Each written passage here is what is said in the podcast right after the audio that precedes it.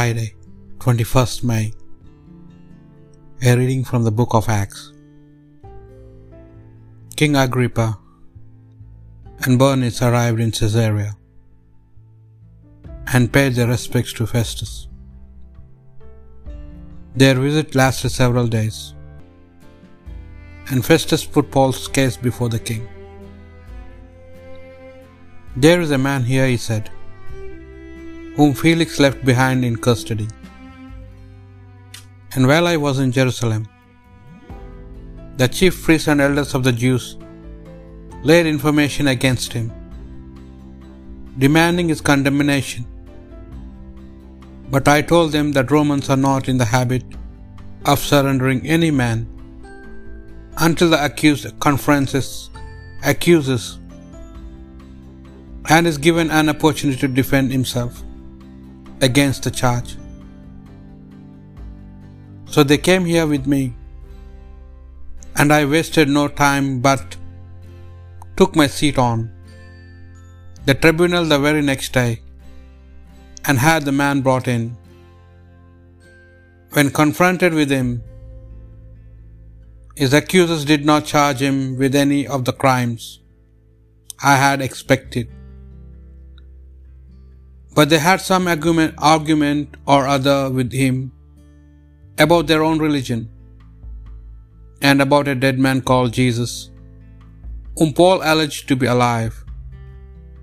Not feeling qualified to deal with questions of this sort, I asked him if he would be willing to go to Jerusalem to be tr- tried there on this issue. But Paul put in an appeal for his case to be reserved for the judgment of the august emperor. So I ordered him to be remanded until I could send him to Caesar. The word of the Lord. The Lord his way in heaven.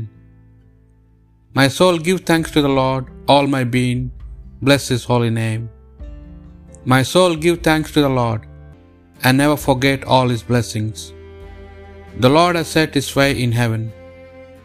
For as the heavens are high above the earth, so strong is his love for those who fear him.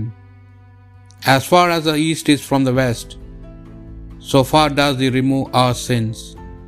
The Lord has set his way in heaven. The Lord has set his way in heaven. His kingdom is ruling over all. Give thanks to the Lord, all his angels, mighty in power, fulfilling his word. The Lord has set his way in heaven. A reading from the Holy Gospel according to John. Jesus showed himself to his disciples, and after they had eaten, he said to Simon Peter, Simon, son of John, do you love me more than these others do? He answered, Yes, Lord, you know I love you. Jesus said to him, Feed my lambs. A second time he said to him, Simon, son of John, do you love me? He replied, Yes, Lord, you know I love you. Jesus said to him, Look after my sheep. Then he said to him a third time, Simon, son of John, do you love me? Peter was upset that he asked him the third time, Do you love me? And he said, Lord, you know every you know everything. You know I love you. Jesus said to him, Feed my sheep. I tell you most solemnly, when you were young, you put on your own belt and walked where you liked. But when you grow old, you will stretch out your hands, and some somebody else will put a belt around you and take you where you would rather not go. In these words, he indicated the kind of death by which Peter would give glory to God. After this, he said, Follow me. The Gospel of the Lord.